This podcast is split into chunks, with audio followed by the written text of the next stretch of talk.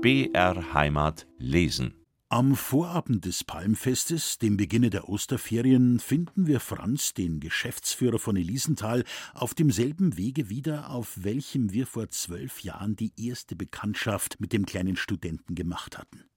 Er stand auf der Höhe der Absetz, aufmerksam die Bergstraße hinabblickend und auf das Gerassel eines Wagens mit derselben Sehnsucht lauschend wie damals, als er mit Herrn Pladels Gespann so bitter getäuscht wurde. So freudig, wie damals sein junges Herz den seinigen entgegenschlug, ebenso freudig schlug es heute in der Erwartung eines frohen Wiedersehens nach langer Trennung. Liese kehrte heute von Wien zurück. Länger als es vorauszusehen war, blieb sie in der Fremde. Die Base, bei welcher sie sich aufgehalten, wurde mit schwerer Krankheit heimgesucht, und da sie außer Liese keine völlig zuverlässige Person in ihrem Hause hatte, bat sie das Mädchen, dass es bei ihr bleiben möge, bis sie wieder vollständig gesund sei. Aber dieses währte lange. Dieses traf gar nicht mehr ein, und Liese konnte es nicht übers Herz bringen, die brave Frau in ihrer bedrängten Lage zu verlassen. Mit der Liebe einer Tochter pflegte sie die Kranke und führte außerdem das Geschäft mit einem Verständnisse und mit Vorteilen, dass die kranke Base Gott gar nicht genug danken konnte, ihr im Alter eine große Stütze geschickt zu haben. Aber sie wollte es nicht glauben, dass dieses ihre letzte Krankheit sei. Sie dachte an nichts weniger als an Sterben, und nie kam es ihr in den Sinn, ein Testament zu machen, um ihre künftigen Erben zu bestimmen. Von Seiten ihres Mannes lebten sehr nahe Verwandte, aber diese kümmerten sich gar wenig um die Lebende. Prannes, der nur für Lieses Wohl sorgte, schrieb freilich einmal ohne Umstände an die Schwester, sie möge für Lieses Zukunft sorgen und spielte auf ein Testament an. Aber die Kranke erwiderte hierauf, er möge sich vollkommen beruhigen, niemand erhielte von ihr etwas als Liese und sobald sie wieder gesund sei, wolle sie sofort zum Gerichte gehen und ihren letzten Willen aufnehmen lassen, worin sie Lise als ihre Universalerbin einsetze.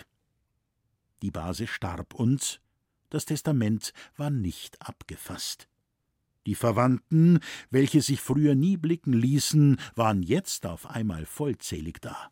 Sie nahmen Beschlag von allem, was da war, und eines Tages kam von der Lise ein Brief nach Hause, worin sie ihren Vater bat, er möge ihr ein Reisegeld schicken, damit sie so bald als möglich dem Kreise der Habsüchtigen entfliehen und nach Hause könne.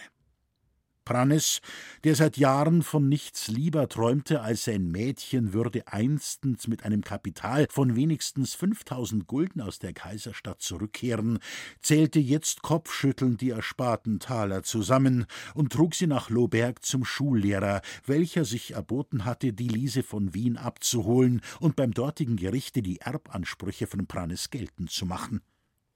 Aber der wackere Freund konnte nichts ausrichten. Ein Brief von ihm setzte Prannes in Kenntnis, dass er zwar mit leeren Taschen, aber mit einem bildschönen und braven Mädchen am Freitage vor dem Palmfeste in Klattau eintreffen werde, wohin ihm Prannes mit Kellermeyers Fuhrwerk entgegenfahren möge. Das geschah, und heute musste das Fuhrwerk zurückkehren, zurück mit dem von Franz so sehnlichst erwarteten Mädchen. Was fragte er darnach, ob das Mädchen reich oder arm zurückkomme? Wenn es nur wieder da sei, wenn es nur das alte Herz wiederbrächte, das ihm geschenkt. Diesen Besitz hielt er für den schönsten Reichtum in diesem Leben. Unwillkürlich gedachte er aber auch der Wandlung im Schicksale des Pladelschen Hauses. Rosalie hatte recht, als sie ihrem Vater gegenüber die Befürchtung aussprach, dass alle Blitze, die er auf Schrenk und Prannes herabwünschte, keinen anderen Weg fänden als in sein eigenes Haus. Schwärzer und immer schwärzer zogen sich die Wolken über demselben zusammen. Kein freundlicher Lichtstrahl konnte diese dunkle Schicht mehr durchbrechen.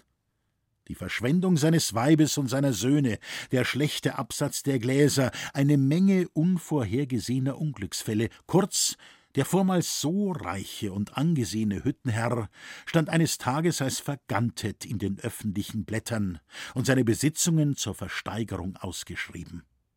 Pladel überlebte diese Schmach nicht. Das Unglück war zu groß. Der Schmerz um das Verlorene, die leider nicht ungerechten Selbstanklagen rieben ihn nach und nach, sozusagen auf. Er starb unausgesöhnt mit den Seinen, von welchen außer Rosalie keines an seinem Sterbelager stand, um ihm die Augen zuzudrücken, von denen auch sonst keines des Segens seines Sterbenden wert gewesen wäre. Die großen Besitztümer Pladels wurden zertrümmert und um einen Spottpreis an die Meistbietenden verkauft. Die Hütte ward dem Verfalle preisgegeben.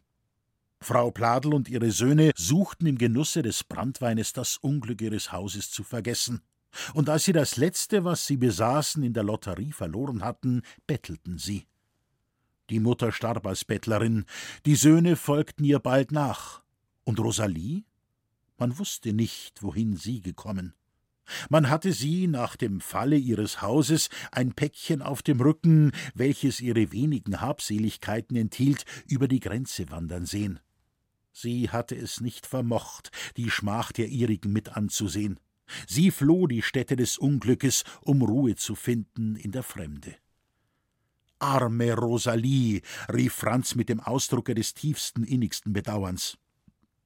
Jetzt wurde er aber aus seinen trüben Betrachtungen durch eine über den Absetz heraufkommende Frauensperson gestört. Fast hörbar schlug ihm das Herz. War es Liese? Doch nein, die konnte es wohl nicht sein. Es hätte doch auch Brannes mit dem Wagen in der Nähe sein müssen. Und doch, sein Herz schlug immer lauter. Ein süßer Schauer überkam ihn. Sie ist's ja nicht, sagte er halblaut, als wolle er sich selbst besänftigen. Nein, das kann Liese nicht sein. So schön, so groß, so. Franzl, rief jetzt die Ankommende, kennst mich wohl gar nicht? So bist du's richtig, entgegnete Franz mit freudigem Jubel dem Mädchen entgegeneilend. Liesel, Liesel, grüß dich Gott, Liesel. Nach diesem Erkennen wurde nichts mehr gesprochen. Man hörte nur mehr Liesel und Franzl. Dazwischen ein wahres Schnellfeuer von Küssen, und wenn sie damit fertig, fingen sie von neuem wieder an. Ho, ho! schrie jetzt in heiterem Tone der alte Prannis, während der Lehrer applaudierend Bravo rief. Sie waren mit dem Fuhrwerk langsam nachgerückt und bei den sich Begrüßenden angelangt, ohne dass diese es bemerkt hatten. Franz eilte auf Prannis zu und drückte ihm freudig die Hand. Auch jetzt sagte er kein Wort, aber seine Augen waren nass und sahen ihn gerührt an. Ist nachher die Sach scho in Richtigkeit? fragte Prannis dann lächelnd. Wenn der Goeth nichts dagegen einzuwenden hat, entgegnete Franz, wir zwei, die Liese und ich, wir zwei wissen, was wir wissen wollen. Und weißt auch, Franzl, dass er Sterndl nix mitbringt von Wien als zerrissene Schuhe und abgenutzte Kleider. Und dass ich das Gesindel da unten außer die 5000 Gulden, die er von Gott und Rechts wegen gehört hätten, bald auch das bissel genommen hätt. Was liegt dran, entgegnete Franz. Die Lieb und Treu, die sie mir wieder mitbracht hat, ist mir lieber als aller Reichtum in der Welt. Und ich wäre ein sauberer Geschäftsführer, wenn ich nicht einmal eine Frau ernähren könnt. Psst, Psst, entgegnete Brannis, so weit sind wir noch nicht. Aber der Zimbaltoni hat's gesungen. Wo's nicht is, kann no werden. Jetzt aber setzt den Gaufe aufs Wagel, dass wir reinkommen in Lamm. Und wenn wir auch keine 5000 Gulden bei uns haben, wir machen den jetzt heut um 10.000 Gulden ein Spektakel. Brannes hatte recht. Als er in gestrecktem Trabe durch das Dorf fuhr, liefen die Leute vor die Türen, um die Wienerin wiederzusehen. Und wie ein Lauffeuer ging es durch den Ort, dass sie die Hochzeiterin des jungen Geschäftsführers von Elisenthal sei. Dann ging es Lohberg zu, wo Frau Prannes und der alte Schränk der Ankunft der ihrigen mit Sehnsucht entgegensahen. Und als sie endlich kamen, Wer fände Worte, die Lust der Mutter zu beschreiben, als sie nach so langer Trennung ihr schönes, braves und einziges Kind wieder zärtlich an ihre Brust drücken konnte? In Lohberg sollte Nachtlager gehalten werden, weil man hier bei Freund Kellermeier das Wiedersehen der Liese feiern und wieder einmal an diesem Orte verweilen wollte, wo man vor vielen Jahren so vergnügte Stunden hingebracht hatte. Aber nicht das frohe Wiedersehen allein wurde gefeiert, sondern auch die Verlobung von Franz und Liese. Andern Tages, am Palmfeste, gingen unsere Freunde wieder zur Kirche, wie vor zwölf Jahren. Und der Lehrer hatte die Brautleute überredet, wieder dasselbe Offertorium mit Gesang und Flötensolo vorzutragen wie damals, als das Liesal zum ersten Mal ein Solo sang. Nach dem Gottesdienst ließen sie sich von den Pueri-Buben etwas vorsingen und mit schönen Palmgärten beschenken, und damit allen Erinnerungen an die Ereignisse jenes Tages würdige Rechnung getragen würde, gingen die Verlobten auch noch zum Regenbache hinunter, wo ja seinerzeit der Bund ihrer Herzen geschlossen wurde. Sie gedachten lächelnd der hier gebauten, schönen Luftschlösser von Hüttenherrn und Hüttenfrau. Der Franz hielt diesen Platz auch heute noch zum Ausbau einer Glashütte wie geschaffen. In zehn Jahren, sagte er, will ich mir so viel ersparen, dass ich diesen Platz kaufen und eine Hütte bauen kann. Franz war nicht wenig überrascht, als jetzt Herr Kellermeier hinter ihm stehend sagte: Wer wird denn da zehn Jahre warten? Heuer wird's noch baut. Der Platz gehört mir, und Hütten werden wir bald haben. Der Herr Lehrer hat mir längst den Plan ins Ohr gesetzt, und ich kann ihn nicht verdammen. Du bist ein fleißiger junger Mensch, Franzl, und verstehst was. Du verdienst, dass man dir unter die Arme greift. Also, wenn's dir nachher recht ist, wird dir Spiegelhütten baut, und du kannst es in Pacht nehmen, solangst willst.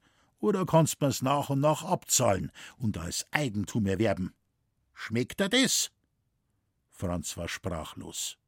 Seine kühnsten Pläne und Hoffnungen waren verwirklicht. Noch eher als er es zu hoffen gewagt. Liese lächelte dem freundlichen Manne mit unendlicher Freude entgegen. Ja, Herr Kellermeier, rief sie, ich weiß gar nicht, was ich tun muss, Ihnen meinen Dank auszudrücken. Das will ich dir gleich sagen, entgegnete der alte Herr. Ein Schmatz möchte ich von dir, und des an Körigen. Den sollen's haben, rief Liese, und noch bevor sich's der Bauherr versah, hatte er nicht nur einen, sondern mehrere Küsse von den schönen Lippen des jungen Mädchens erhalten. Der alte Schrenk und Prannes waren über dieses unerwartete Glück ganz außer sich vor Jubel. Das is ein Freundschaftsstück, sagte Schrenk zum Lehrer, das St. Kellermeier dahin bracht habt's. Unser Herrgott wird's eng vergelten, wir können's nicht. Oh ja, entgegnete der Lehrer, glaubt ihr, ich hab's umsonst getan? Ich verlang von euch auch eine Gefallen. Im Voraus Hand drauf, rief Prannes. Dann verlang ich, dass ihr, Prannes, der Schmelzmeister auf der neuen Hütte werdet und ihr Schränk auch wieder nach Lohberg übersiedelt, damit wir alle wieder beisammen sind und uns wieder unterstützen können in Leid und Freud. Es war schon längst mein Wunsch, entgegnete der alte Schrenk. Alle gehen wir wieder um auf Lohberg. Zwölf Jahre lang waren wir voneinander trennt. Verleben wir die paar Jahren, die uns unser Herrgott nochs Leben schenkt, glücklich und zufrieden miteinander. Einverstanden, rief Brannes. Jetzt freut mich mein Leben erst wieder doppelt, dass is Liesal auch ohne die kaufte Erbschaft glücklich war's und die alten Glasmacherleit nimmer auseinander müssen. Die Neiloberger Hütten soll nicht die schlechtest werden im Wald. Dafür steht der Prannes. Und wann soll die Hochzeit sein? fragte Franz. Auf Bartelme, antwortete Prannes, wenn der Almerkirch da am Arber is. Dort höchst oben auf dem Berg soll Hochzeit gefeiert werden. Warum dort oben? fragte Franz. Warum?